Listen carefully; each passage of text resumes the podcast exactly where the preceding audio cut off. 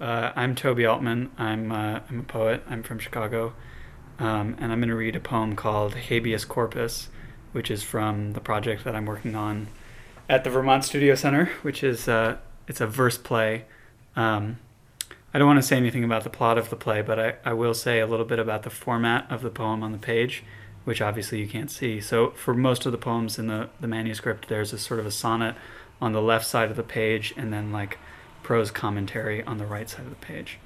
Um, and also, this poem has like a very little bit of Latin in it, which I apologize profusely for.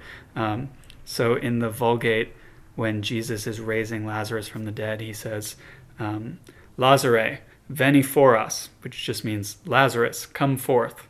Um, I needed it for a rhyme. So, uh, okay, habeas corpus. Scene. The chorus gathers before St. Mary of the Lake the morning of the funeral. Chorus.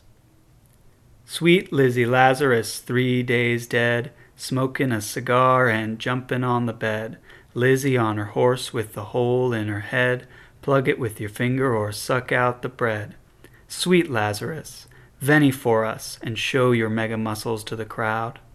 Apples to apples, dust to dust, and Lazarus erupts from the golden cloud. Will you stay, sweet Laz, and wash our cars, or take a cookie from the cookie jar? Adam dared. Adam sat a spell upon the stairs and cursed and cried, Hey Liz, are you still there? Elle's gone out for cigarettes and coffee. Can't be, says A. Oh yeah, says Eve. It be. Notes.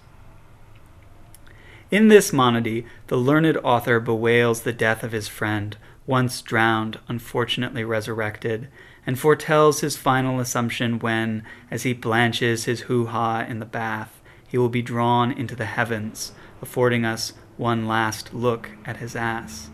We have him at the zenith of his power, flames in the forehead of the morning sky, here in the studio with us. He is asked to address the viewers at home. Enter Lazarus in sweats and a Bulls jersey, still swaying from last night's libations. Lazarus. Somewhere, something mundane is happening, violently and insistently. I will not say where.